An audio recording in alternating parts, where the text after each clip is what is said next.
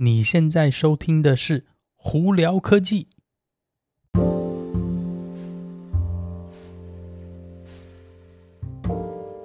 嗨，各位观众朋友们，大家好，我是胡老板，欢迎来到今天的《胡聊科技》。今天美国洛杉矶时间十二月五号星期一啦。啊，不知道大家的周末过怎样？哇，最后还还剩二十天就是圣诞节了，不知道大家有没有很开心？今年就这样过完了，不知道你的今年新希望有没有达成很多呢？啊，好了，今天有哪些新闻要在这里跟大家分享哦？哇，真的是今天的新闻其实蛮多的哦。那个我们在聊特斯拉的新闻之前，我们先来聊聊加州再下来竟然要放一千万美金在旁边，要准备给 e-bikes，就是电动脚踏车类的这些。产品呢有补助诶，对，你没有听错，这个东西我觉得蛮特别。那电动脚踏车呢，现阶段其实是蛮贵的东西啊，这个好像都好几千块钱，有些时候非常非常贵。那加州现在是目前是有付那个放一些钱在旁边，这个预算的准备要补助电动脚踏车的贩售哦。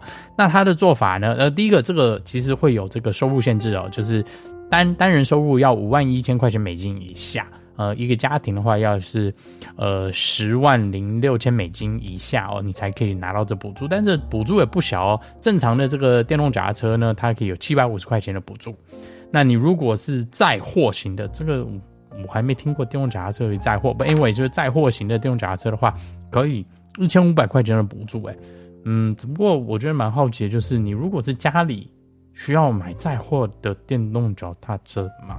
呃，这个好像 怪怪的，But anyway，加州是有这个打算了。那之后对这个有兴趣的朋友们，也可以到网上去看看。好，好了，那再来还有另外一个呃新闻，我觉得蛮特别，再跟你们分享哦。法国要准备把短程飞行的这些航线呢要禁止，而且呢要专门在进攻在。私人飞机上头，为什么他们的说法是这样子哦？呃，两个半小时以下的这个私人飞机的这个行程呢，航航线呢，非常耗油，并且非常严重的制造空气污染。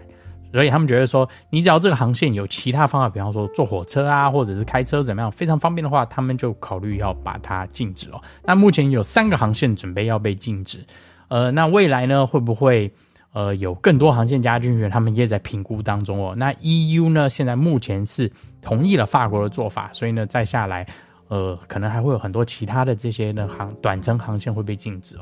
这个东西我觉得诶合理，为什么？你虽然是我懂，你有钱人可能是的飞私人飞机啊，对你来说是方便省钱嘛，然后并且呢，你。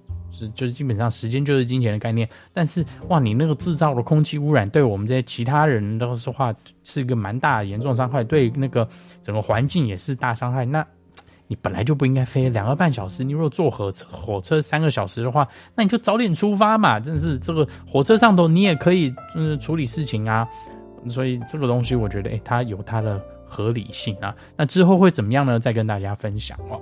好，那现在就来聊聊很多电动车有关新闻。首先，特斯拉，特斯拉上海超级工厂呢，十一月份的这个生产量哇超高，跟去年比的话，将近成长了百分之九十。它今年总共在十一月生产出了十将近十万台的电动车，非常非常高哦。那这些很多，不管是在那个中国国内的这个市场的那需求，或者是外销，其实都是很好的一件事情啊。那另外这边还有另外新闻是在那个特斯拉的德州工，呃，不是德州，德国工厂呢，有传出说，哎、那个特斯拉要准备这个可能要贩售新的颜色哦。他们上头这个颜色是一很一个银色，叫做 Quicksilver。呃，网络上已经有照片，所以大家可以去找找看哦。好，那在另外一个呃跟特斯拉有关新闻是，呃，特斯拉十二月在美国 Model 3、Model Y 有现金折扣。三千七百五十块钱，所以那个有兴趣的朋友可以赶快去看看。基本上，它这个跟那个明年的美国联邦政府的补助完全没有关系，大家都可以拿到这个折扣哦。但是前提是你一定要是拿现在有的车子，你不能说现在订车明年交车不行，它一定要在十二月三十一号以前，你一定要把车拿到手。那那个到网络上呢，你可以看很多就是 existing inventory，就是它已经是生产好的车子在那边随时可以订的。那些上头都会有这个三千七百五十块钱的，呃，这个折扣哦，没有限制，呃，什么价位的产品啊，也没有那个什么收购限制，什么都没有，大家都可以拿到，只要是 Model 三、Model Y 都有，所以你可以赶快去看看哦。好，那另外一个跟特斯拉间接有关的新闻是 SpaceX。SpaceX 呢，在美国呢得到了 FCC 的这个这个核准哦，再下来要准备发射七千五百个第二代哦这个星链的 Starlink 的卫星到太空中。那那个自那个伊朗马上头，他们上次的这个呃发表会有讲到，第二代的这个星链卫星呢，其实比第一代大很多，但是在未来呢。